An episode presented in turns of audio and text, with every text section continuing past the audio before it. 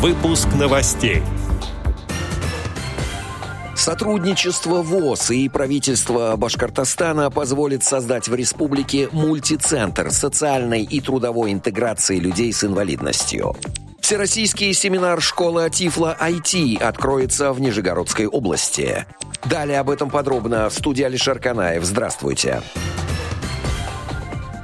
Как сообщает пресс-служба областного правительства Нижегородской области, мероприятие станет подготовкой тренеров цифровой грамотности для незрячих и слабовидящих. Организаторами семинара стали Нижегородский областной центр реабилитации инвалидов по зрению «Камерата» совместно с Нижегородским государственным университетом имени Лобачевского при поддержке благотворительного фонда Владимира Потанина в рамках программы «Системный эффект» и Центра координации проектов цифровой экономики. que é. Согласно информации, запланировано участие более 30 незрячих и слабовидящих специалистов со всей России, от Калининграда до Сахалина. Трехдневная программа семинара будет включать тренинги и мастер-классы от ведущих специалистов в сфере тифлоинформационных технологий. Участники познакомятся с результатами пилотной программы развития цифровой грамотности инвалидов по зрению, разработанной Министерством информационных технологий и связи Нижегородской области и реализованной в 2021 году. Кроме того, на семинаре выступят представители ведущих российских производителей специализированного оборудования и программного обеспечения. Они презентуют новейшие образцы тифлотехники, которые открывают людям, потерявшим зрение, широкие возможности для самореализации учебы и работы.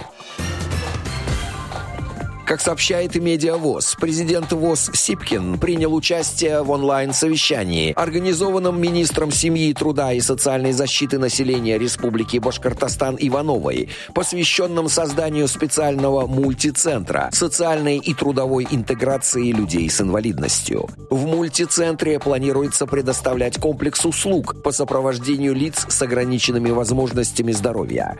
В нем будет проводиться профессиональная диагностика и подбор подходящих подходящей профессии, обучение и последующее рациональное трудоустройство инвалидов различных нозологий. Кроме того, планируется осуществлять сопровождение и системное взаимодействие специалистов центра с работодателем в период адаптации работника-инвалида на рабочем месте. В качестве площадки для создания такого центра ВОЗ предоставила часть площади уфимского филиала ООО «Белл Автодеталь». Взаимовыгодное решение позволит провести большой объем ремонтных работ производственного корпуса предприятия с предоставлением правительству Башкортостана оговоренной площади под развертывание мультицентра.